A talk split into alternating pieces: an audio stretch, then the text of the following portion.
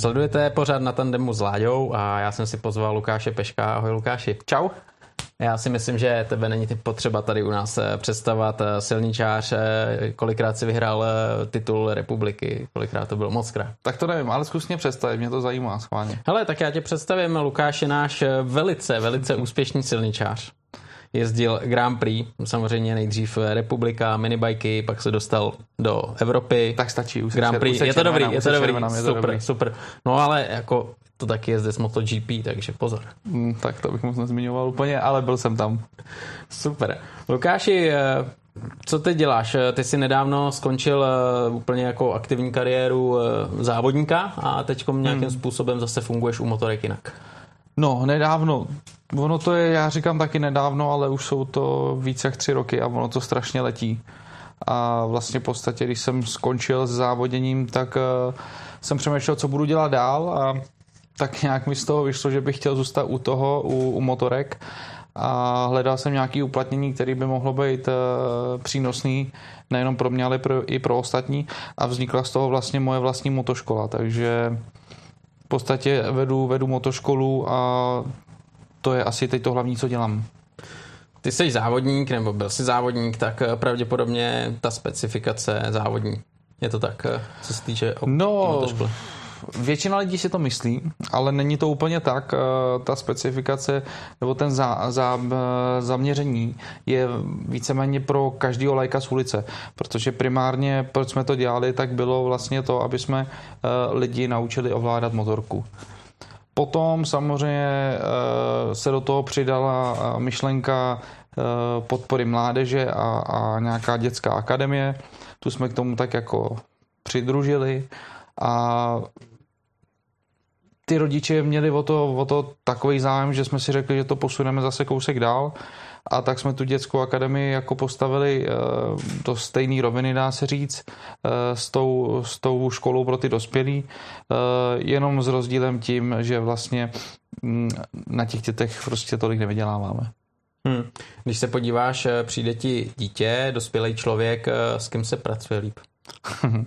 no, uh, rozhodně je to jednodušší, jednodušší je to s dítětem, protože Eh, dítě v tom, co mu řeknu, nehledá logiku a snaží se to okamžitě přenést eh, na tu motorku. Jednou se mu to povede a dělá to pořád automaticky. Dospělý člověk v tomhle tom strašně dlouho přemýšlí vlastně, proč to bude dělat, co to přinese, co se může stát a pak eh, v 50% to ani není schopný udělat. Takže v tomhle se, v tomhle se to liší a samozřejmě dítě se dá naučit rychlejš. Hmm. Ty jsi vlastně prošel eh, od začátku, jsi sportovec a k motorkám se, eh, co vím, dostával přes motocross, je to tak? Jo, jo, jo, jo, jo, je to tak. Já jsem vlastně od tří let začal motocross, protože jsem k tomu byl vedený a v nějakých, abych ti nekecal, v sedmi, v osmi letech jsem se teprve dostal k silnici, k minibajkům a v nějakých 14 jsem to dělal v oboje, plus do toho jsem hrál fotbal ještě, takže jsem měl tři sporty je to bylo takový jako náročnější pro rodiče, ne pro mě. A potom přišla doba, že vlastně už jsem se musel rozhodnout eh, jedním směrem, protože Eh, jsem měl eh, dostat i smlouvu jako na, na fotbal do dobrýho týmu, ale samozřejmě věděli o mých motorkách, takže tam byla podmínka, že jo, podepíšeme, ale motorky prostě konec, to ti nebudeme tolerovat. No a tak jsem se rozhodl pro motorky. Ale jak náročný to bylo rozhodnutí, protože eh, když jsi byl na nějaký úrovni v tom fotbalu poměrně vysoký a u motorek taky, jak to bylo náročný říct si, hele, tak já jdu na motorky. Já už to úplně nepamatuju si do detailu, ale samozřejmě to nebylo jednoduchý. Eh, rozhodlo tam eh, spousty faktorů, třeba rozhodnout se mezi motokrosem nebo, nebo, nebo silnicí taky nebylo jednoduchý, ale uh, troufám si říct, že rozhodlo to, že vlastně v té silnici jsem byl o trošku jinde než ta konkurence tady u nás a, a byl jsem schopný bojovat v podstatě jako jediný eh, s Italama o vítězství, což eh, jen tak někdo v té době nedokázal, takže spíš rozhodlo tohle, že jsme v tom viděli nějaký potenciál. Hmm. Ale to bylo v té fázi, když eh, si jezdil minibajky, nebo už to bylo na větší motorce? Ne, to bylo v té fázi, kdy jsem, kdy jsem vlastně jezdil minibajky, tak tam se to nějak celý zašlo lámat. Jo, takže takže nějaký mezinárodní závody, kde si potkával právě ty Italy, jak říkáš, a dával si jim pokouřit pořádně na frak a, a tam se no, ukázalo, že jako, bys mohl být dobrý. Tak jako úplně zase se samozřejmě nedával, ale, ale v podstatě bylo to tak, že tady v republice nás bylo pár, který jsme uměli jet rychle a pak nás, eh, pak nás rodiče vyváželi do Itálie na mistrovství Evropy a tam, když jsem přijel třeba poprvé v roce 97, tak eh, jsem, tady jsem měl nadvládu a přijel jsem tam a najednou jsem tam kroužil 15. 16. a, a víceméně celá ta 20 nebo 30, kolik nás tam bylo, tak eh, bylo, bylo strašně vyrovnaný. Já jsem to nikdy nezažil, že by jel nějaký had 15 lidí v tréninku, kde jsem se jako jel za někým, nějak jsme to jeli, jeli, teď jsem si nadjel jednoho, že ho předjedu a mezi tím mě dva podjeli. Jo. Takže to byla strašná škola, nicméně jsem se chytil do tohohle rychle, protože jako adaptovat, mi, adaptovat se mi nedělalo nikdy jako velký problém a a najednou jsem tam zapadl mezi tyhle ty pasíny Simončely, do Viciozo a takovýhle, takže tam jsem se s nimi potkal poprvé. Hmm. Jak to potom probíhá? Takhle ty jezdíš minibajky a najednou se potřebuješ posunout dál, potřebuješ na větší motorku a už seš v takovýhle jako společnosti do Viciezo a Simoncelli podobně. Eh, jak je to náročný udělat, hmm. udělat ten další krok? Eh, je to, je to strašně, nebo bylo to náročné. Dneska si troufám říct, že to je jednodušší. Dneska je to spíš jenom o těch, eh, o těch penězích, pokud ty peníze máte, jak se tam dostanete rychle, ale dřív to bylo náročné, protože uh, my jsme neměli zkušenosti s tím vůbec žádný, protože jsme si nikdo tu cestu neprošli. V podstatě nikdo kolem nás taky ne, protože tenkrát byl akorát uh, Jarda Huleš a, a vlastně Kuba Smrš, ty šli každý úplně jinou cestou, takže nikdo to netušil. Takže spíš jsme si tu cestu tak jako vymýšleli a, a samozřejmě jsme to vymýšleli taky tou, tím směrem, na co jsme vůbec měli. Což na začátku jsme skoro na nic neměli, takže jsme jezdili na starých vránách a, a bylo to o to, o to složitější. Hmm. Já jsem tu nedávno měl eh, Petra, Petra Bartoše hmm. a mě překvapilo, jak strašně důležitá je i v motokrosu motorka, když pomenu jako pérování. Jo. Hmm. Tak on právě na tovární pučený 2C dokázal porážet 250, hmm. že jo, dával jim na frak a v té silnici si troufnu říct, že to je ještě jednou tolik náročnější. Ty říkáš, jezdil si na starých vránách, ale musel si být, být eh, konkurenceschopný, že jo, v té době. Jo, no tak samozřejmě, tak eh, abych to trošku jako uvedl, tak na starých vránách eh, jsem jezdil do nějakého roku 2000, 2001, jsem měl v podstatě pět let starou Hondu a, a nebyly na tom žádný tlumiče nic, byl tam motor nějaký. Jednou se mi dokonce urvala přední brzda, že to bylo už unavený ten materiál.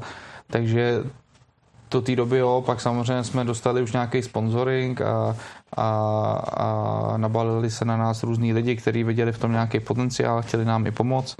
Takže potom to šlo celkem jako dobrým směrem. Pak jsem vlastně jezdil za Car Centrum, kde v podstatě dneska mám svoji motoškolu, takže ty mi taky strašně moc pomohli, ty mi pak dali dobrý materiál, dobrýho mechanika, že podělil jsem Láďu Háčka mechanika, který byl s Michalem Burzou a, a s takovými dalšíma. A tam to nabralo úplně trošku jiný směr a dá se říct, pak jsem šel do Evropy do 125, kde v té době byla brutální konkurence, kde bylo vlastně na prvním zádu na, do Valelungy přijelo 100 lidí a z toho jich šlo třeba, já nevím, 40, 45 eh, jenom do závodu. A nedávno jsem se potkal s Vaškem Bitmanem a jsme se shodli, že jsme se poprvé, jsme vám přijeli, jsme se ani jeden nekousli do závodu. Takže to bylo fakt těžký, ta doba byla úplně jiná. A pak jsem se dostal eh, díky vlastně tady klukům, eh, klukům z Car Centra, který mi vlastně koupili, koupili motorku tenkrát ze světa od Mateonio, tak jsem se dostal poprvé na nějakou motorku, která opravdu byla funkční. A jak velký rozdíl si cítil, to muselo být? No obrovský, já si pamatuju, když jsme jeli tenkrát přes noc, jsme jeli do Mizána, ten Mateony sídlil Mizánu, nebo vedle, a tam jsem to testoval v Mizánu a když jsem se tam poprvé na tom projel, tak jsem myslel, že sedím na raketě proti tomu, co jsem měl. Jsem to vůbec nechápal. Samozřejmě ten pocit je zrovna aktuální potom, jak eh, na té motorce člověk jezdí, tak eh, stejně za dva, tři měsíce začne říkat, že to je málo, protože potřebuje víc a víc. Takže byl to na první pocit, to bylo úplně něco neskutečného. Hmm. Takže to probíhalo přestup na větší motorku, na lepší motorku, no ale ty se dostal do Grand Prix, že jo, a to už není úplná sranda, tam už to síto těch kvalitních jezdců je jako fest. E, pamatuješ si na ty okamžiky, nebo jak to probíhalo, že jsi měl vlastně i štěstí, že se mohl dostat do Grand Prix? Tak štěstí, štěstí jsem měl, samozřejmě zase ta cesta nebyla úplně standardní. Rok 2002 jsem dojel, teď já nevím, jsem byl druhý v Evropě, myslím, že, jsem si, že druhý v Evropě ve 125. Vyhrál jsem vlastně i závod Mostě, tohle to zase nějaký úspěchy už na to navazovali, ale paradoxně na 2003 jsem nesehnal sedačku ve světě, i když jsem byl v té špice v Evropě. Takže jsme museli udělat takový krok eh, z nouze a jít vlastně do 2003 jít na 250, protože jsme neměli jinou šanci, nebyly, nebyly jiné možnosti, takže jsem šel vlastně k Vladovi Častkovi do týmu, který tenkrát měl tým, bývalý závodník, měl Yamahy a tam jsem jel já a jel tam Taro Sekiguchi, Japonec. A jeli jsme Evropu. No a na tu dvě pade jsem si zvyk celkem rychle, až to bylo takový jako divný, že prostě mi to tak nějak nešlo a v podstatě od půlky sezóny 2003 jsem nahradil Jardu Huleše, který se nějak zranil, tak jsem dostal vlastně laso do Yamaha Kurz, tenkrát od eh, Pepelišky, který tam dělal vlastně manažera. A popil jsem tam druhou půlku sezóny, ne úplně blbě.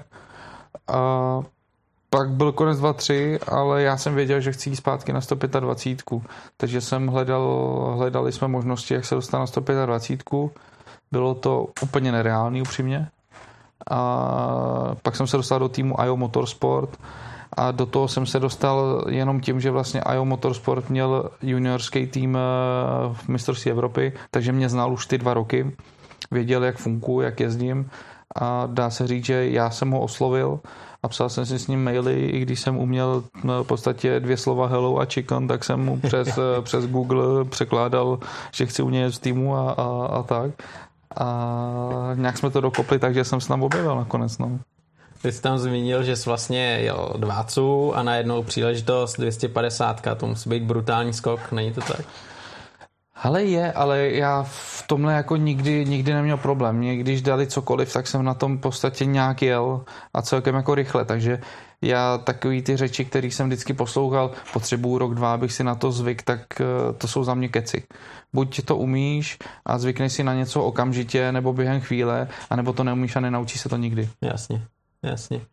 No a pak, eh, pak už tam přišla derby na Grand Prix nebo Jo, jo, pak chvíli? vlastně v tom roce jsem měl, jsem měl IO Motorsport, takovou netovární Hondu, ale zase na druhou stranu ten tým IO Motorsport eh, mm, byli strašní nadšenci a měli tak na bránu a chtěli dokázat, eh, chtěli prostě ušít hovna byč, což se mi v finále povedlo, protože dneska jsou tovární tým a byli strašně precizní, pracovali, Akiajo pracovala s jezdcem jako se mnou, my jsme si nerozuměli, protože já fakt neuměl anglicky. Já jsem se to začal učit, až když jsem to tam tak nějak podepsal.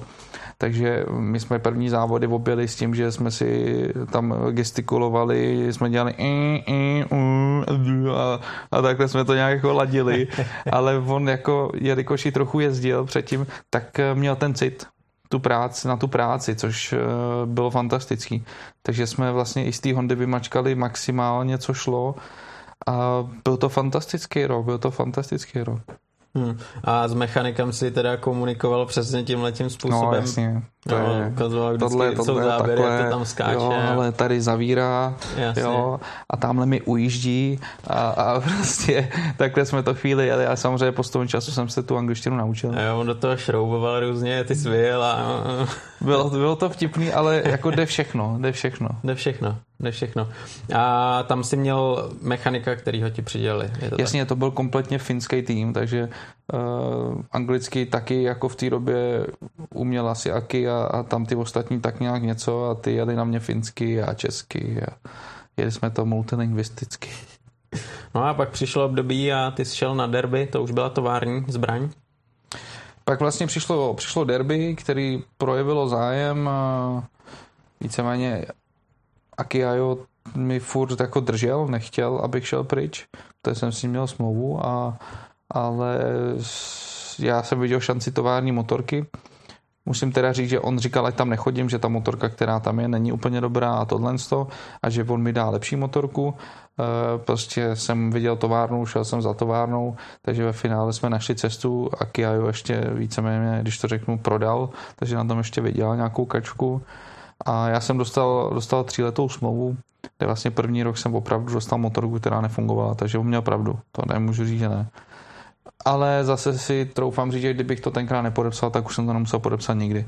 A neměl bych ani tu šanci, kterou jsem měl. To znamená, první rok jsme se trápili, to byla ještě stará derby, opravdu derby, derby motorka, do který přišel Gigi Delinha jako hlavní inženýr, protože se to spojilo do grupo Piaggio, celá derby Aprilie byla najednou jedna rodina takže Gigi přišel a chtěl dávat karburátor z Aprilie Delorto do, do derby, což nefungovalo, takže já jsem ten rok zadřel tak 15 motorů. Fakt jo.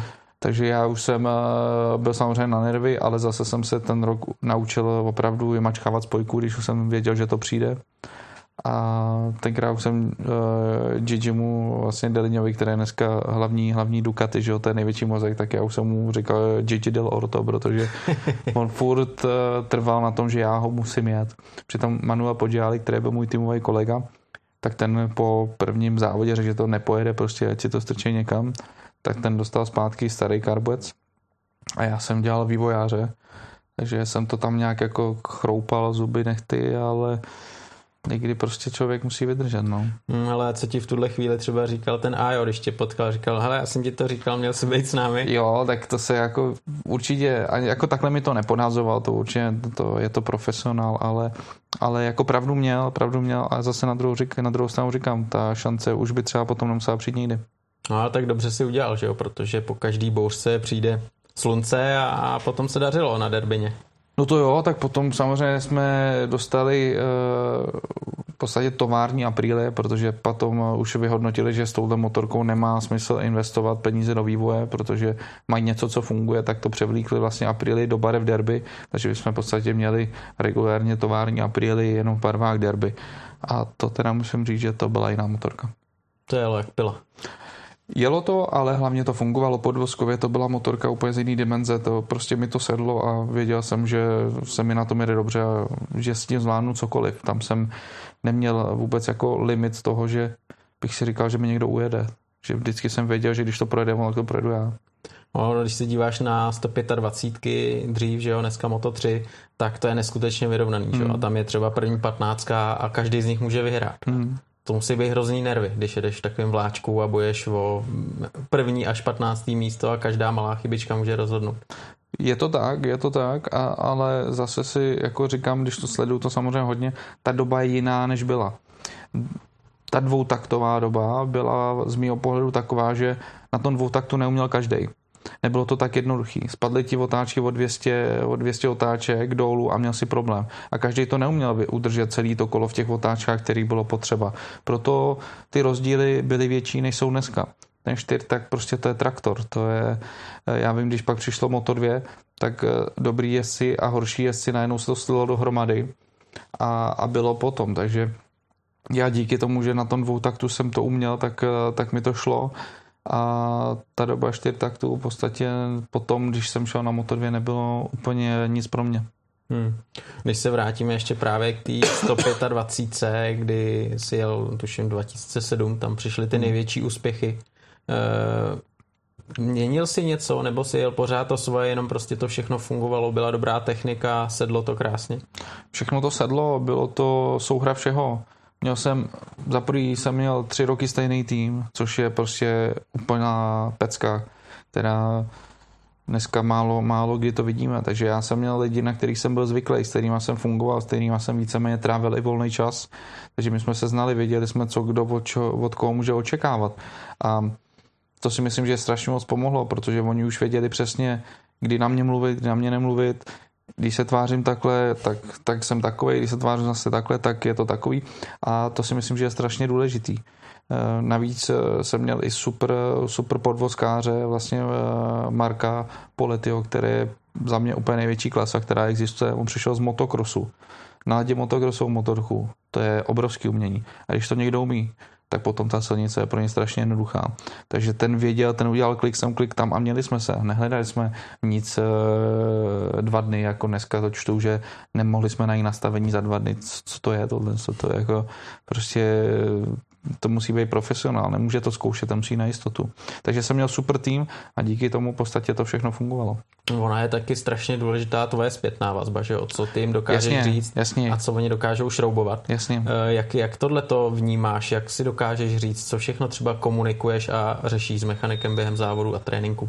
Uh, Myslím si, že jsem si vždycky dokázal nastavit eh, motorku perfektně, že to, že to byla moje výhoda a, a nikdy jsem nebyl ten jezdec, který, eh, který by jako říkal, dejte mi, co má on.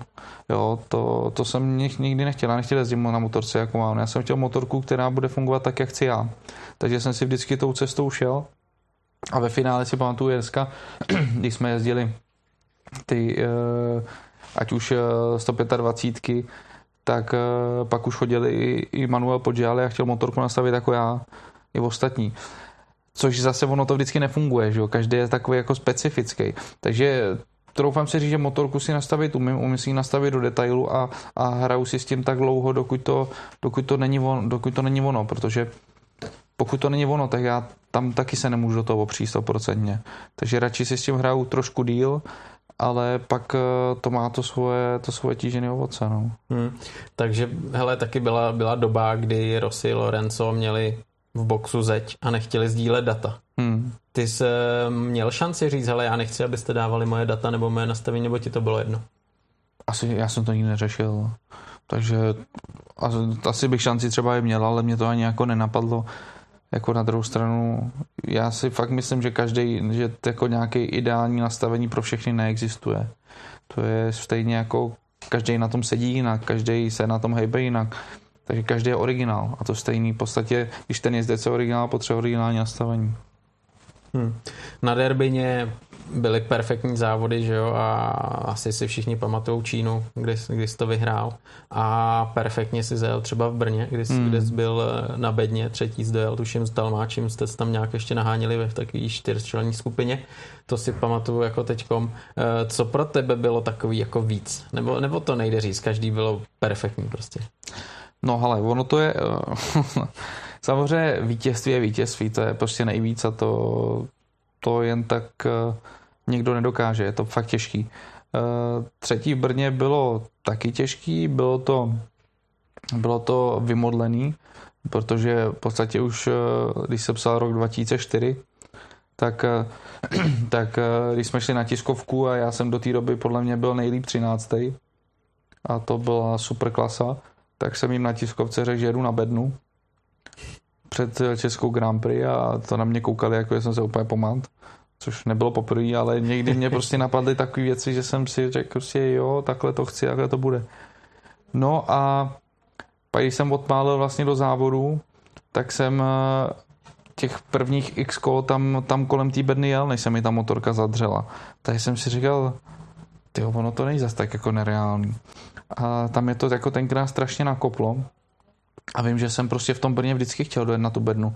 A když jsem pak viděl, jak postupem uh, času každý rok chodí víc a víc lidí, že ty lidi to baví, že najednou tam mají fandí, že najednou neslavíme, když někdo jenom přiveze bot, ale najednou jsme třeba v desíce, pak jsme atakovali pódy a pak jsme vzali nějaký pole position, tak to byla obrovská euforie a jsem strašně rád, že se to povedlo, protože to byla fakt pecka to potom určitě musí být neskutečná euforie, že jo, a, a, a ty lidi kolem tratě. A vnímáš to, když jedeš třeba tam kolem stadionu, ty fanoušky, nebo se soustředíš na ten, na ten závod a užiješ si to až potom, když projedeš cílem? Jo, jo, tak já je, já je vnímal a věděl jsem, kolik jich a věděl jsem jejich přípravy a tohle, protože jich byla fakt hromada.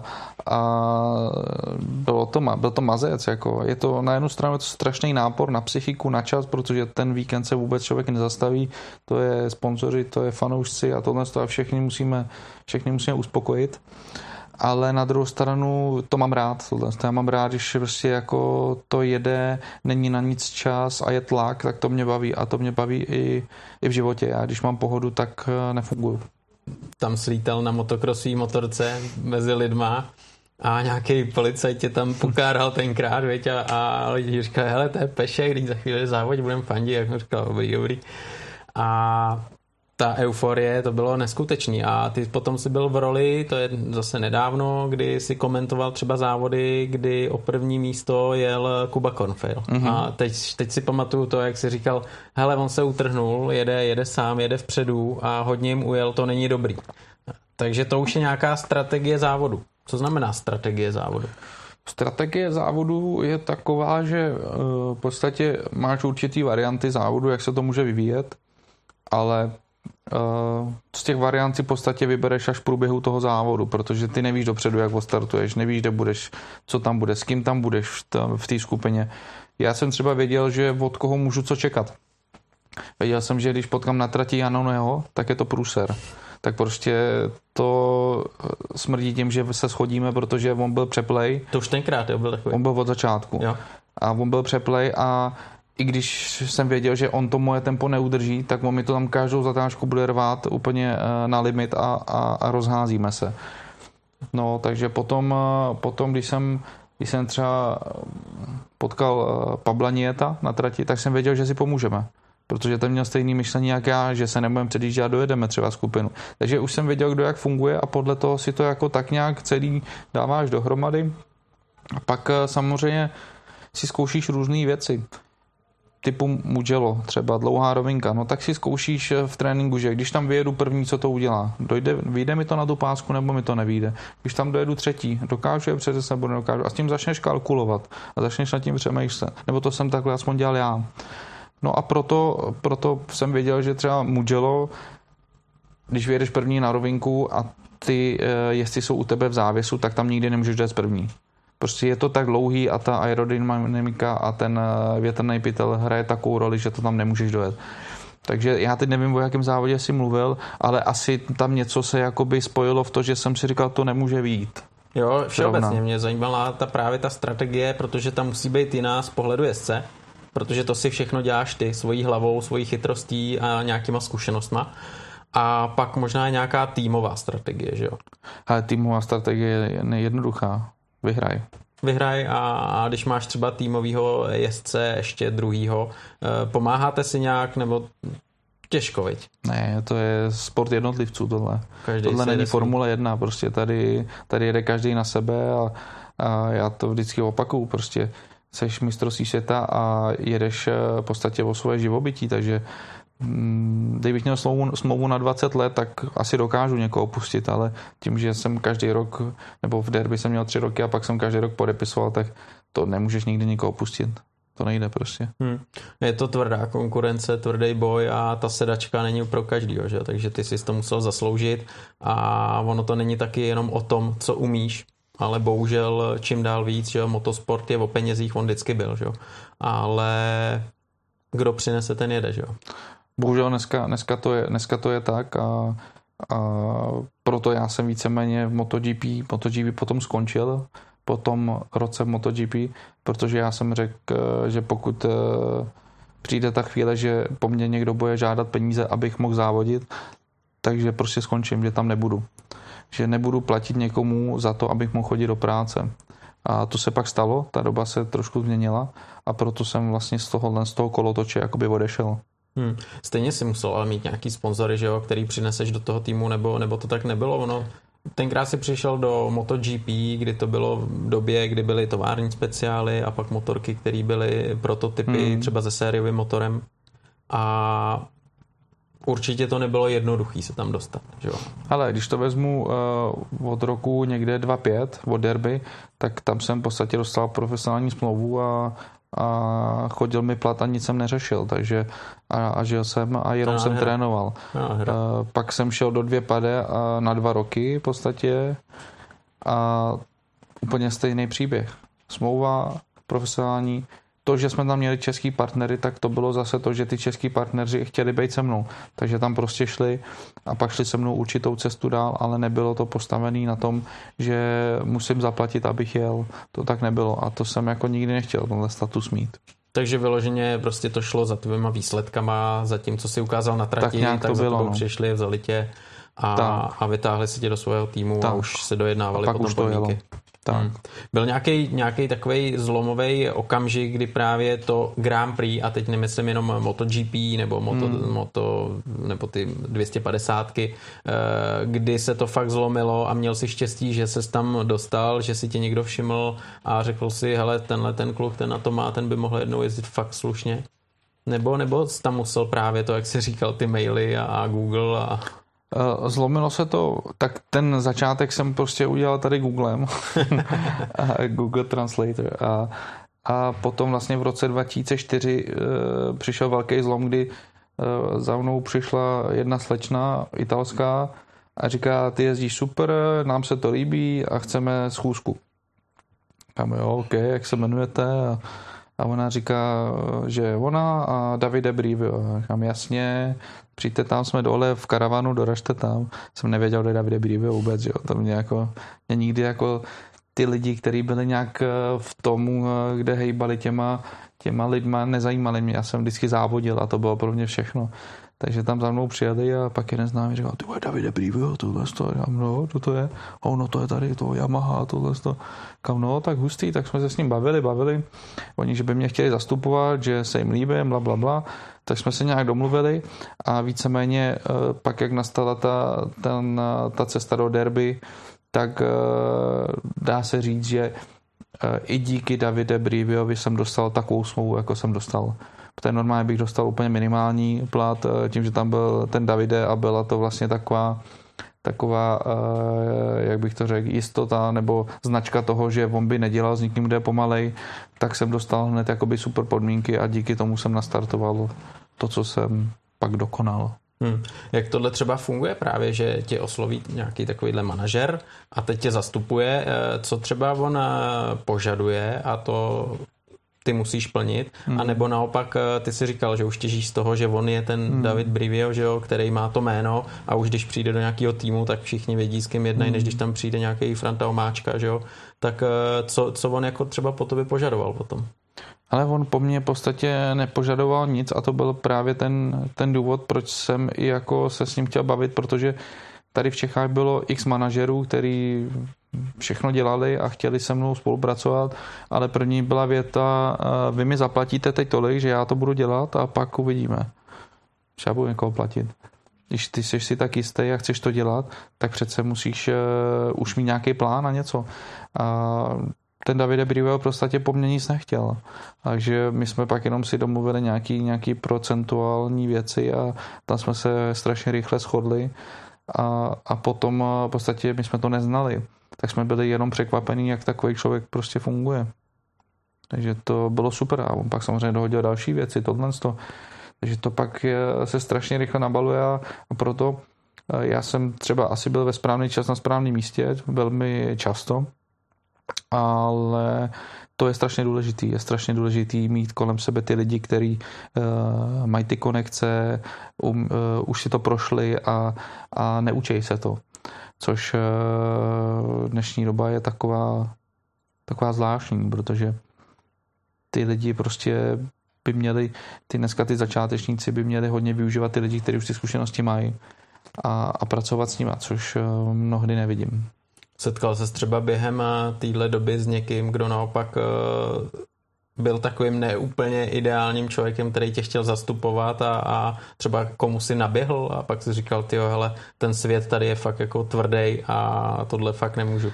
V životě eh, jsem samozřejmě naběh několikrát. On to není jenom růžový, ale, ale jsou to věci, z kterých se uh, poučíš a, a buď uh, se stanou znova a jsi blbec, anebo se z nich poučíš a x lidí odstřihneš a naučíš se říkat ne a o tom to, o tom to prostě, co jsem se naučil a, a samozřejmě x lidí to nevítá, ale tak to prostě nechci dělat s každým. Nemám na to kapacitu. Hmm. MotoGP, tak jezdil si 125, 250, Moto 2 a teď najednou královská kubatura, že jo? Kolem toho se to všechno točí. Co ta atmosféra během toho závodního víkendu? Je tam větší tlak na jezdce MotoGP nebo, nebo to bereš tak nějak jako závodník, prostě teď jsem profík, jedu dváci, jedu dvě padé, prostě vždycky tady dám 100% a co se děje kolem mi jedno. No, tak bylo to MotoGP, moje kapitola MotoGP, ta byla zase čistá jasná, kde vlastně jsem rok nezávodil pak jsem se někde svez na, na, na tisícovce vlastně v německém mistráku a pak mi z ničeho nic zavolali z Itálie, jestli chci jet MotoGP. To bylo na základě toho, že se svezl na tom litru někde? Že ne, viděli? ne, To, to bylo na základě ne. toho, že, že majitel týmu byl eh, vlastně tehdejší majitel uh, derby, takže jsme se zase znali a věděli jsme o sobě a on věděl zase, co ode mě tak nějak může čekat a to vidím, jak dneska jsem byl tamhle ve fitku na, tady, tady na harfě, zrovna na harfě a stoupnu do výtahu a volá mi a chceš z MotoGP? No jasně. A to, no tak jsme to nějak dali dohromady, já jsem tomu sám nevěřil. A takhle vznikl celý projekt MotoGP, že zase dobrý vztahy a, a nějaký, že jsme si vyrozuměli tenkrát a nějak zase známe tu svoji práci. Takže samozřejmě jsem do toho šel, šel jsem do toho nabuzený. Věděl jsem, že nejdu na dobrou motorku, nešel jsem tam, původně jsem tam nešel s tím, že budu dělat výsledky, protože původně jsem tam šel s tím, že jsem si řekl, tak super, takže mám 125, 250, Moto 2 a teď si očkrtnu MotoGP a pak, pak bude konec. Takže tohle byl můj plán, že si to chci odjet prostě. No, ale co se zase nestalo, bohužel jsem jako závodník, takže jsem samozřejmě po prvním testu hned začal přemýšlet, že chci závodit. A chtěl jsem se, tenkrát jsem s, Dan, s Danielem Petručím v týmu, což byla absolutní jednička pro ně. Já byl takový jako do počtu, Uh, protože oni mi samozřejmě dali mechaniky, které já jsem měl i ve 125 v derby, někteří, některý, a takže jsme si rozuměli všechno, ale bohužel oni neměli ty zkušenosti s MotoGP, tam ta moje půlka, ta druhá byla tovární Aprilia, ty měli zkušenosti oni. Takže z začátku nám ta druhá půlka radila, do té doby, než zjistili, že vlastně můžu porazit. A tam se to zlomilo přesně v Austinu, kde já jsem byl úplně ztracený, celý dva dny nemohl jsem nic zajet Oni nám pak pomohli s nějakým nastavení elektroniky a to, což je alfa omega u téhle motorky. A já jsem v závodě odpálil a najednou jsem tam měl celou dobu na zádech Petručio, kterého jsem celý víkend neviděl, protože mi ujížděl, jak kdybych to vůbec neuměl. No a pak, když jsem se chystal na předětí, tak Petruči mu nějak vynechala motorka a já jsem do něj narazil a schodil jsem se o něj. Nicméně od dalšího závodu už jsme najednou tu pomoc neměli a už se to úplně sypalo jak domeček z kareta a pak už jsem každý závod chtěl skončit a už jsem tam nikdy nechtěl jet. Takže takhle jsme bojovali v podstatě až do konce a dá se říct, že od půlky sezóny už jsem vlastně chodil za tím šéfem a říkám, ale já už to nechci jet. To je, mě už to jenom trápí, protože já tady skončím v neděli, stálo to za prd, já pak se 10 dní připravu, dostanu se zase na vlnu, že to umím a že to bude super a přijedu se na první tréninku, už je to zase na prd. Takže jsem nechtěl jet, každý závod říkám, končím, najdi si někoho jiného. O ne, ne, ne, vydrž, vydrž, nemám nikoho. Tak pak si našel jednou někoho uh, po Mizánu, kde jsem vlastně objel závod, to mi říká super, ale dobrý, ukončíme spolupráci, mám náhradu, mám dobrou náhradu, tenkrát nějakého závodníka, teď nevím, jak se jmenoval, ze Superštoku, který držel rekord v Mizánu na Superštoku tisícovce ten rekord byl o vteřinu a půl rychlejší na Super Shocku než já na MotoGP motorce. Já říkám, ty super bomba, zbalil jsem si kombinézy, helmy, odjel jsem z toho repa, takhle se mi ulevilo. A říkám, konec a je to. No a to se nestalo, tak mi futerý volá a říká, hele, já nevím, nemohl bys to dojet tu sezónu? A říkám, co, já už jsem si všechno odvez. No, když on tenhle ten kluk, on je ještě o vteřinu a půl pomalejší než ty, a já říkám, no, tak aspoň vidíte, že ta motorka je na prd. Jaký zadosti učení, co? Hmm. Ale dojel to potom. No, tak já jsem ho v tom jako nechtěl nechat, jo, takže uh, on mi podal pomocnou ruku nebo hodil mi laso, tak zase já nejsem člověk, který jako nechává lidi v brindě a jako to vzdává, takže jsem tam jako dojel a stejně jsem se nervoval. Když jsem si říkal, už se nenervuj, když už to jenom dojedeš. A stejně jsem přijel a přepnul jsem, že jo, takže jsem se pak hádal s tím elektronikem a tohle a, úplný nesmysly, ale úplně zbytečně, protože jsem věděl, že prostě to je bez šance. Takže jsem to vylož, vyloženě dojel.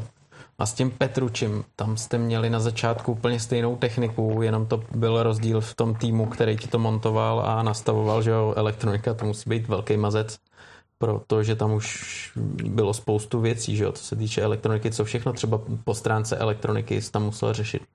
Ale celý problém byl v tom, že my jsme měli BMW motory, které byly uh, strašně výkonný, což bylo fajn, ale v té době ani BMW neumělo na tenhle motor vyvinout elektroniku. Tak jsem si logicky říkal, když to neumí BMW, jak to budeme moct vyvinout my z Magnet Marelli, který má omezený kanály. Prostě to nešlo. Takže ve finále, tak aby ta motorka byla funkční, tak si musel uh, vypnout, dal, musel si dát minimální kontrolu trakce a úplně dá se říct vypnout anti-wheel. Což eh, s 230 koňovou motorkou, která je opravdu strašně krátká a tuhá, to prostě v mý situaci nešlo. To mohl udělat Petruči, protože Petruči byl, eh, já nevím, o 10 kg těžší, byl to kus chlapa, což už dneska není, to býval. A dokázal tu motorku skrotit, ale každý výjezd vyjížděl pod zadní brzdou. A já jsem, on jelikož přišel podle mě z těchhle z těch produčních motorek, tak tyhle věci uměl, já neuměl. Já byl vždycky učený plynulo, s rychlý průjezdy, tohle z toho spíš jakoby ladnost. A tohle s tou motorkou prostě nešlo udělat. Takže já jsem se začal trápit a on prostě to povypínal a tak nějak to prostě objel. Ale já když jsem to vypnul, tak já objel tři kola a neměl jsem ruce, nohy, nic. Takže on byl zvyklý se s tou motorkou prát. Já od jak živa se s motorkou neperu. Proto já, když se rozjedu, tak vydržím jet nekonečně, protože já si úlevím na té motorce, ale jakmile se s tím mám prát, tak uh, jsem ztracený. No je právě zajímavý, že jo, potom MotoGP, když je každý jezdec, kdo jede MotoGP, tak to je persona, to je pan jezdec, mm. že jo. A když tam vidíš, že potom třeba Lorenzo nebo Rossi přestoupí z Yamahy na Ducati mm. a najednou jsou problémy. Mm. A to je, to je hodně tady o tom, že? protože každá motorka je specifická mm. a třeba Casey Stoner se dokázal rvát z Ducati, dokázal zajet perfektně, pak už to nějaký jezdci zase nedokázali, že jo. Eh, v čem je ten největší problém tady těchto těch přestupů? Hm. Těžko říct, to kdyby každý věděl, tak... Je to, je to těžký. Eh, samozřejmě nedají se hodnotit moje přestupy a třeba přestupy Valentina Rossiho nebo Jorge Lorenza, protože to je úplně o něčem jiným. Když já někam přestoupil, tak nikdo mi nešel motorku na míru. Když oni přestoupí, tak se všechno dělá pro to, aby vyvinuli motorku, která jim bude sedět. Takže ty podmínky jsou trošku jiný. Eh, nicméně jsme viděli, že i když tyhle podmínky máš, tak eh, nedokázali udělat motorku, na který by Vale dokázal fungovat. Takže eh, na druhou stranu potom dokázali udělat motorku pro Lorenza, ale už bylo pozdě. Eh, když vlastně už pak eh, neměl smlouvu že s nima, tak teprve mu to sedlo, udělali mu tu nádrž, s, který, s kterými jsme si dělali samozřejmě v televizi srandu, ale oni, když mu ji fakt vyvinuli, tak on na to měl, takže věděl, věděl, co říká a, a, a našli to. Uh, nevím, co je, jak je to těžké to, to přizpůsobit tomu. To je podle mě zase kus od kusu. Ono to je, to máš i když tam byl uh, Kračlou u mm. Ducati, že jo, tak taky se první půlku trápil. Mm. A pak, když už měl teda podepsáno i, i nám, už opustil Ducati, ale ještě dojížděl tu sezonu, mm. tak mu to začalo jít, že jo. Tak mu to začalo jít, no, no to, to je takový... To... Jedna věc bude samozřejmě vždycky motorka a druhá věc je ten samotný jezdec, hlava, celý rozpoložení. Samozřejmě automaticky každý jezdec eh, řekne, je to v motorce, ale, ale vždycky to tak jako není. To je, já vždycky bych jako začal od toho jezdce, protože tam to, tam to začíná a vidím to i teď u, u našich, u našich jakoby eh, malých jezdců, který máme. Oni jedou na tréninku super časy a přijede do závodu, lehce se zatáhne a jede o vteřinu pomalejš. Takže hlava. hlava, jasně, hlava, nervy, všechno, to, ten tlak, eh, oni mají úplně stejný tlak, eh, oni jedou mistrovství republiky, je jim 10 a mají stejný tlak jako ten Rossi v tom MotoGP, prostě to tak je. Tam se říká třeba v MotoGP, že dneska je jezdec a techniko 50 na 50. Hmm. Protože tam že jo, elektronika, spoustu dalších záležitostí, výkon, motor, brzdy, hmm. podvozek, pérování. Uh, u tebe nebo na začátku to až tolik nebylo, že jo? Tam to bylo trošku víc jako o tom jezdeckém umu. No, a... Já jsem se v podstatě na motorky s elektronikou, s kontrolou trakce dostal až, až v MotoGP a pak následně, následně v Endurance a v Alpe takže já jsem do té doby jezdil všechno na zápěstí a na pocit což eh, samozřejmě díky tomu mám ten cit, který mám a, a, a můžu víceméně jet na čemkoliv, takže mě spíš ty trakce uh, omezují, než aby mi, aby mi pomohly. Hmm. Ono se říká, že tam, kdo dokáže právě tu elektroniku odpojit že hmm. víc nebo hmm. omezit, tak je potom jako rychleji úspěšný v tom MotoGP, ale, ale to jsou řeči, co říkáme my tady, že hmm. protože my o tom prkvíme. Že Strašně Jaká těžký, podle mě strašně těžký na takovýhle překonňovaný motorce uh, odpojovat uh, elektroniky. Myslím si, že uh, můžeš být rychlej, ale budeš rychlej tak dvě, tři kola, protože tě to umlátí fyzicky. MotoGP, hele, to je, to je boj, to je boj, kdy vlastně jdou chlapy proti sobě a nemůže tam být žádný velký kamarádství, že jo? A vidíme to na závodech, hmm. že týmoví parťáci spolu úplně e, nepečou a je to logický, že jo? Já se tomu vůbec nedivím. A pak tam dochází k takovým eh, situacím, jako třeba Rossi Marquez, že jo? V tom závodě, kdy to tam si poslali. E, když to viděl, co jsi na to říkal tenkrát? Protože to je takový milník, co dneska každý jako MotoGP jak, jako si na to vzpomene. A... Nevím, přišlo mi to takový jako přirozený vyústění té situace. Takže za mě, jo, tak to je prostě. A myslím si, že to pak bylo zbytečně nafukovaný. Média, protože ona ta sledovanost, že jo, potom je perfektní, že jo, pro Dornu, takže úplně super. Eh, měl si třeba ty nějakýho takovýhle rivala, s kterým vyloženě si říkal, jako třeba ten Janone, hele, ten, když je vedle mě, tak, tak jako čekám, že, že něco nedopadne. Vy jste spolu třeba i s Talmáčem, že jo, hodně závodili, ale myslím si, Talmáči, že... Talmáči byl, to byl čistý jezdec, to, to, od toho jsem jako nikdy nečekal žádnou prasárnu, ale ale pak tam byl, že Pasíny, tak to ten byl zase takový ostřejší, ale zase nebyl to úplný prase, bylo to furt nějakých mezí. Tam ten Janone, to byl extrém, Barbera, tak to, to, byly, to byl taky ty oblázen. Tam furt do někoho kopal, mlátil úplně zbytečně. A samozřejmě pak bylo těžký, já jsem měl, že když já jsem měl derby, tak jsem mnou tam měl Nikoterol a ten bohužel jako nestíhal v té době tomu tempu i když potom udělal mistra světa, tak v té době ještě nebyl v tom tempu a přičemž jsme jeli proti Aspar týmu, kde byli tři brutálně rychlí, byl Talmáči, Faubel, Gadea a ty potom, když pak jeli, tak si i trošku jako pomáhali a měli to jednodušší, no. Takže proti ním se třeba jelo blbě. To, to vím, třeba Gadea, to byl taky přepínač, to, ten by taky radši tam zemřel, než aby tě tam pustil. A jinak Talmáč je čistý, Faubel čistý, takových jako pár lidí tam bylo vytipovaných. Dneska hodně média třeba řešej, ty jsi jel MotoGP, Karel Abraham jel MotoGP, byli jste jakoby kohouti, ale jaká byla realita? Byla opravdu takováhle, nebo, nebo to zase byly ty média, o kterých jsme se před chvílí bavili, který to trošku jako nafoukli? Prostě jste byli závodníci a spolu jste závodili, takže ho to tam muselo být. Těž, těžko říct, já to nemůžu hodnotit, protože já znám jenom svoji stranu, nevím, jak, jak ta druhá strana Eh, to prožívala nebo, nebo co dělala, ale logicky eh, jsem pro ně asi nemohl být úplně příjemný, protože jsem jezdil výsledky, oni je v té době neměli a, a chtěli, chtěli mít tu popularitu větší než já, takže se to tam jakoby uh, pralo, a, a, ale říkám, za mě, já jsem, dá se říct, neměl nikdy cíl závodit s Čechem nebo s Karlem Abrahamem. Já měl cíl závodit s prvníma. A to, že on se tam někdy objevil, tak prostě tam byl.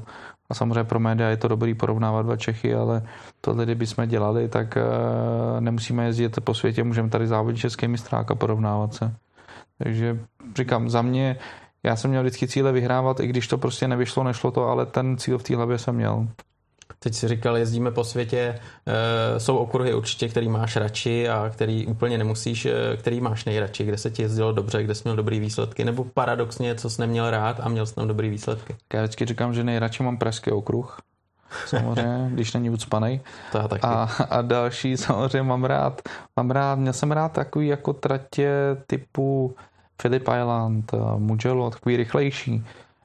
Jerez mě strašně bavil. Eh, to Brno svým způsobem mě taky bavilo, ale to mě spíš bavilo díky té atmosféře. Protože to Brno, když ho třeba jdu při tréninku, tak je strašně jako nudný. Je to furt stejný. To jsou furt stejný pasáže, tam se nic jako neděje. Takže tyhle ty asi tratě, co jsem řekl, tak ty mě bavily nejvíc. No, Philip Island, Mugello a Jerez. Hmm. A třeba tvoje nejlepší takový období, kdy jsi byl v Grand Prix, ať je to 20, ať jsou to 22 pade, Moto2, MotoGP, kdy jsi měl takový, kdy jsi byl v tom největším laufu a kdy jsi to úplně nejvíc užíval, byly výsledky? Ty jo, nevím. No tak jako, když bych to bral takhle, tak samozřejmě nejlepší rok byl 2.7, to se jelo na, na nějaký vlně a, a tak nějak to šlo do té doby, než jsem to uh, potom uh, Mugellu a Barceloně podělal. Tak jsem v podstatě do půlky sezóny jel na titul. Ale... Ty jsi průběžně vedl, že jo? Taky no, to, no to právě v půlce sezóny a pak se to, pak se to sesypalo. Dvakrát jsem zachyboval a bylo hotovo. A nevím, já jsem rád za tu celou kariéru, protože i to, co mi třeba přineslo špatného, tak mě to zase posunulo jako člověka dál a ze všeho jsem si vzal něco, dal mi to obrovskou jako disciplínu a díky vlastně téhle škole MotoGP, která je opravdu jako náročná po všech stránkách, tak díky tomu dneska v dnešním světě dokážu fungovat a dá se říct, že se z ničeho jako nepodělám. No. Přesně tak, protože ty teď říkáš, byly horší a lepší chvíle a ty máš pod sebou teď vlastně kluky, holky, který začínají jezdit a ty jim dokážeš předávat své zkušenosti, které si nabíral celý život. A právě i ty chvíle, kdy se nedaří, tak je, je musíš nějakým způsobem namotivovat a říct, ale jako každý den není posvícen, hmm. že jo? Tak nám se naštěstí daří, tak je to dobrý, ale, ale samozřejmě máme tam, máme tam, s těma dětma je to takový složitější, protože jim do hlavy nevidíš a, a ta dnešní mládež je úplně jiná, než byla naše mládež, jo? takže e, dá se říct, že se taky učím za běhu. Mám nějaký, mám nějaký jakoby mantinely, který vím, že ty vždycky budu dělat a přesto cesta nejede, ale potom jsou určitý cesty, jak se k tomu jako dostat, no. Což eh, kdybych asi byl ostrý na dnešní mládež, jako byli ostrý na mě, tak by mi všichni utekli po prvním tréninku. Ta doba je trošku jiná. Ty. Jo, to asi jo. Eh, mně se strašně líbilo, když tady byl eh, Oliver Koenig, mm. tak říkal, hele, Lukáš Pešek, ten nám s tátou řekl, že kdyby nebylo jeho, tak do teďka jezdíme na závody grilovat klobásy. Jo. To tak je, asi. A tak nějak co, to bylo, no. Jasně, jasně. Ale kde si tam za, jako zamakal, aby si tohohle kluka právě dostal do nějaký fazony, aby ho to bavilo, aby měl výsledky? Tak, eh, tak Oliver je v první řadě eh, strašně eh, poctivý, strašně ho to bavilo. V první fázi jsem z něj ani neviděl nějaký obrovský talent, ale viděl jsem brutální nadšení, což mě nějak přesvědčilo, že s ním budu dělat a pak, když jsme objeli pár tréninků a, a viděl jsem ty rychlé pokroky, tak jsem prostě zjistil, že je i šikovný. A bylo to v podstatě to, že jsem s tím klukem trávil dva nebo tři roky života. A, a to nejenom na těch tratích, ale i jakoby soukromých, takže toho kluka jsem znal úplně přesně a, a on dokázal plnit to, co jsem mu řekl, proto ten vzestup byl, byl raketový a dokázal vlastně dohnat ty kluky, který měli o x let víc zkušeností během dvou let. Takže Uh, určitě je šikovnej a, a, a poslouchal. To bylo, to bylo celý vlastně, proč uh, najednou jsme všechny dohnali. Pak jsme vyhráli evropský titul. Uh, v tom roce vlastně dokázal jet stejně rychle i jak Filip Salaš dokázal je někde porazit, což bylo pro nás samozřejmě obrovsky dobrý, protože pro nás Filip byl na začátku úplně nedosažitelná meta a nám se za ty dva roky podařilo se dostat na tu jeho úroveň v téhle kategorii. Oliš, dobrý, dobrý, no. Oliver jde teď s 52, s tou jezdil od jak živa. Eh, je to díky tobě, samozřejmě. Hmm. Vadí ti to, nebo, nebo jsi s tím v pohodě? Ale nevadí mi to, nevadí mi to, tak uh, ono, já vždycky, když takhle mám nějaký svěřence a, a oni i tak jako ke mně zhlížej, a vidím, jako, že to opravdu má smysl, tak jim rád tu svoji 52 dám, protože eh, většinou to dávám, eh, nebo dá, jedou lidi, který, kterých se tak trošku jako vidím, že to je něco jako já.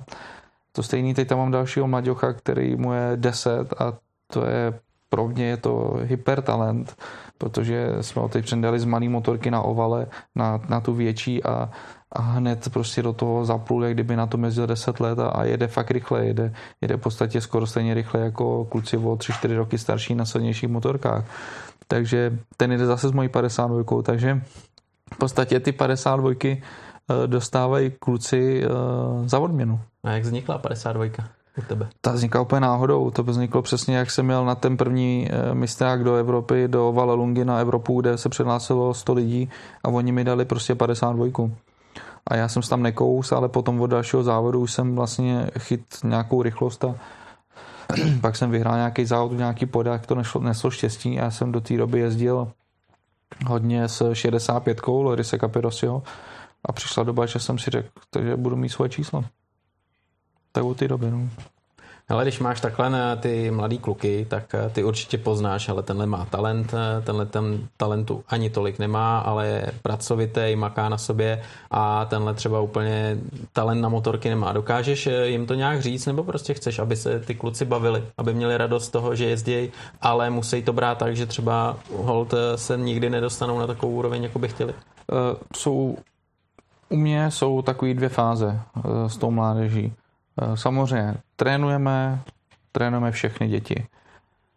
Potom uh, pak jsme postavili tým, vymysleli jsme tým, kde vlastně jsem si řekl, že ty děti, které mají talent a ještě do toho samozřejmě mají tu píly a ty rodiče do toho taky naplno, tak ty bychom chtěli podpořit o něco víc. Proto vznikla jakoby týmová složka, jsme některé ty děti vzali a pře, předali jsme je do toho našeho týmu a tam musíme pracujeme trošku profesionálně, už je víceméně připravujeme na to, kdyby to jednou dopadlo, a půjdou třeba tamhle, mm, já nevím, ať už do Evropy, do Španělska nebo do světa, tak já vím, že jsem je na to připravil a že tam, že se pro ně nic nezmění, že ten systém bude víceméně podobný.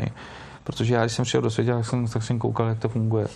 Potom mi to nikdo neřekl, nikdo mi to nenaučil. Takže tohle je teď výhoda pro ty naše svěřence, který jsou u nás v tom týmu. Ale jinak samozřejmě máme děti, které chodí jen tak jezdit, tak říkám, OK, jezděte ale žádný velký ambice s nima nemáme. Ale tyhle, co si přetáhneme do toho týmu, tak s tím samozřejmě ambice máme a už to bereme eh, v podstatě tak, že sportu s nima.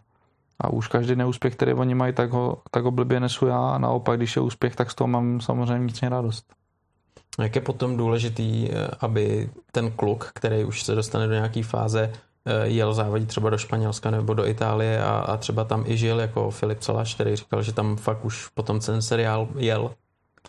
Eh, já si nemyslím, že to je úplně jakoby hlavní cesta je do Španělska, bydle ve Španělsku, protože mi to dost nákladný. Eh, to stejný tenkrát udělal Míra Popov s tátou, vystřílel všechny prachy za dva, tři roky, protože pro Španěláky Čech je jenom kořist a jenom ty, oni vidí jenom ty prachy, které tam přinesou. To znamená, eh, já vůbec nejsem jako zastánce toho, všechno je ve Španělsku. Závodit se dá dobře tady. Trénovat se dá tady taky dobře. Já vůbec eh, nemyslím si, že my jedeme jiný tréninky, než jedou Španělové nebo Italové. Navíc eh, já radši volím cestu nejdřív do Itálie. Je to blíž. Konkurence je tam taky veliká. Já s mýma dětma samozřejmě jedu přes Itálii, protože v té Itálii mám i větší konekce než ve Španělsku. Ale není pro mě dneska problém vzít telefon a zavolat, eh, já nevím, eh, do Aspara nebo kamkoliv a to místo si dohodnou. Takže eh, nemyslím si, že to je jedna cesta do Španělska, jako se dneska všichni hrnou, ale v určitém věku když už je vám těch 15 a chcete na tu top úroveň, tak samozřejmě potom už musíte Moto3 juniorský mistrovství světa, což je Španělsko. Ale do 15 si myslím, že se dá úplně v klidu závodit tady a třeba v Itálii. Tam ta rodina vlastně i do těch 15 let to musí podřídit eh, víceméně všechno. No, ono nejenom do 15, ono to fakt jako jde furt s tím, že tomu v podstatě obětujete, obětujete celý život. Hmm, to znáš nejlíp vlastně, věď, hmm. protože dokoli, od kolika jsi vlastně začal jezdit tak, že jsi fakt trénoval a už věděl, že uh, budeš závodníkem? Nebo budeš závodit? To jsme nevěděli to nikdy. nikdy, to je to nikdy. Prostě... Já jsem jako nevěděl, že budu závodníkem, no. nebo věděl jsem, že se chci dostat do mistrovství světa, ale, ale že, eh, že se tím budu živit někdy, tak to jsem nevěděl, protože eh, my jsme ani nevěděli, že závodníci na motorkách berou peníze za to, že závodí. To pro nás byly všechno novinky, takže prostě já jsem měl odmala drill a a dělalo se to tak, jak eh, jsme mysleli, že to je nejlepší, ale nemyslím si, že mm, někdo, někdo si říkal, tak a takhle se to bude drillovat a potom to přesně jde do toho světa. Dělali jsme to nejlepší, co jsme mohli a, a doufali jsme, že to dotáhneme, co nejdál to půjde. Ty se dneska vlastně jaký zabýváš bezpečností, jsi eh, ambasádorem BESIPu. Eh, Jak to vidíš na českých silnicích? Jezdíš v provozu na motorce? Jezdím, jezdím, protože samozřejmě je to, k té práci to patří. Dřív jsem tolik nejezdil, ale teď samozřejmě jezdím, abych viděl ty věci, jak, jak fungují a, a trošku se do toho dokázal víc vžít. Mm, vidím to jako velký průšvih, upřímně, protože já někdy, když potkám lidi, kteří jedou na motorce a, a koukám na ně ze zadu, co, co na té motorce dělají, tak se uh, začínám bát za ně. Protože se pouštějí do takových situací, které třeba ani nemůžou ustát. A, a mnohdy oni to ani nevědí, protože oni nikdy nespadli. Oni nevědí, kde je ta hrana, kde spadnou. Já už to vím, proto já se do té hrany nepustím. Takže je to, je to problematický. Samozřejmě jedna věc je ta fáze, že ty řidiči z mého pohledu nejsou dostatečně zkušený. Ty motorky jsou dneska fantasticky rychlý, takže to je další problém, který úplně nesou, nehraje s tím, že oni to neumějí, ale můžou si vlastně koupit tu motorku, což je blbý. No a další věc samozřejmě je to, že eh, řidič na motorce dneska neumí moc předvídat. A, a nebo nechce. On má tolik práce, že se vlastně soustředí na to, aby vůbec jel a na to, aby ještě přemýšlel za druhý. Takže těch jako věcí, které který tam jsou podle mě kritický, je, je vícero a snažíme se s tím jako dělat nebo dělat kroky k tomu, aby jsme tomu pomohli, ale, ale to ví každý, že jako promlouvat k motorkářovi není vůbec randa, protože každý si myslí, že je ten nejlepší motorkář na světě. Hmm, ale asi vnímáš taky to, že lidi se chtějí jako něco naučit a, a, a jsou typy lidí, kteří poslouchají, no a pak jsou takový ty, hele, všechno vím, všechno znám, o čeho mám klíče, eh, proč mi tady bude nějaký pešek radit, že jo? Uh, jasně, uh, musím říct, že teda do naší motoškoly chodí ve většině případech lidi, kteří se chtějí něco naučit. Protože když už mi za to přijou zaplatit, tak nevidím důvod, proč by se to nechtěli naučit. Ehm, jsou tam výjimky, kde přišel mi někdo vlastně ukázat, že to v podstatě umí líp než já. Ale tak dva roky zpátky jsem, když jsem takovýhle lidi viděl, tak jsem se šel převlíknout do kombinézy. Dneska už se převlíkat nemusím, protože ty, ty moje osmiletý, devítiletý a desetiletý děti to umějí líp než oni, takže na ně stačí poslat je, aby si uvědomili, že to moc neumějí. Takže občas jako lidem vememe iluze, no. To je krutý pro ně. To je krutá prohra. Ale zase na druhou stranu, eh, v 90% ty lidi si to uvědomějí, řeknou si, ty mu je 10 a on to umí všechno líp než já a tohle to já ani nemám šanci na ní. A zakousnou se a pak eh, k nám chodí a jdou se to učit. A naučíme je to opravdu. 10% si řekne, eh, že nic. Jasně. Jo, ale to procento je opravdu veliký, že ty lidi vlastně to namotivuje, zakousne a, a máme spousty příkladů dneska, ty lidi eh, ať z provozu, anebo jsou amatérský okruháři, tak nám přišli příklad, eh, mám klučinu, který vlastně přišel ke mně na kurz do provozu, když jsem ho viděl poprvé, říkám, ty vole, ty se na to vykašli, přijel na GSXeru, ty říkám, ty jsi mrtvej za chvíli. Říkám, pojď to zkusit na okruh. Tak jsem za na okruh, jezdil tři minuty okruh, prostě ploužák.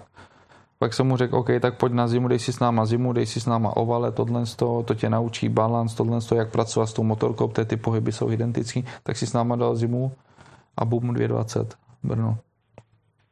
To jde? To je super. To jde. A říkal, že vůbec úplně v pohodě. A takovýchhle příkladů prostě máme víc. Teď zase máme klučinu ze Slovenska, který k nám jezdí na tréninky 500 kilometrů. Celou zimu, jednou za 14 dní nemohl se dostat eh, pod 2,45 eh, pomalu na Slovakia ringu. Celou zimu s náma trávil, furt přemýšlel, bude to dobrý, nebude to dobrý, až jsem z něj dostal jako vnitřně nervy, říkám, to snad to bude dobrý, protože jinak mě rozkouše, jo. No až pak prostě jel třikrát na okruh a, a, a je na 2,21 na Slovakia ringu. Takže ta tréninková metoda funguje, jsem rád, že, že to má zpětnou vazbu a teď už vlastně těch lidí, jak je hodně, tak musím říct, že jsem rád, že když mi někdo zavolá a řekne, vy, vy jste genius, což úplně tak není, ale vy jste genius, ono to funguje a já se cítím mnohem líp, což je pro mě ta největší zpětná vazba. Super, Lukáši, ale já ti poděkuju za skvělý rozhovor a ti volá víc takových eh, borců a říká, tak jaký jsi genius, protože... no to tak není, ale... no tak potěší to a hlavně vidíš jako nějakou zpětnou vazbu tak. a že to funguje. Takže ať se ti daří, ať to funguje, díky za rozhovor a já děkuji. někde příště. Tak čau. Ahoj.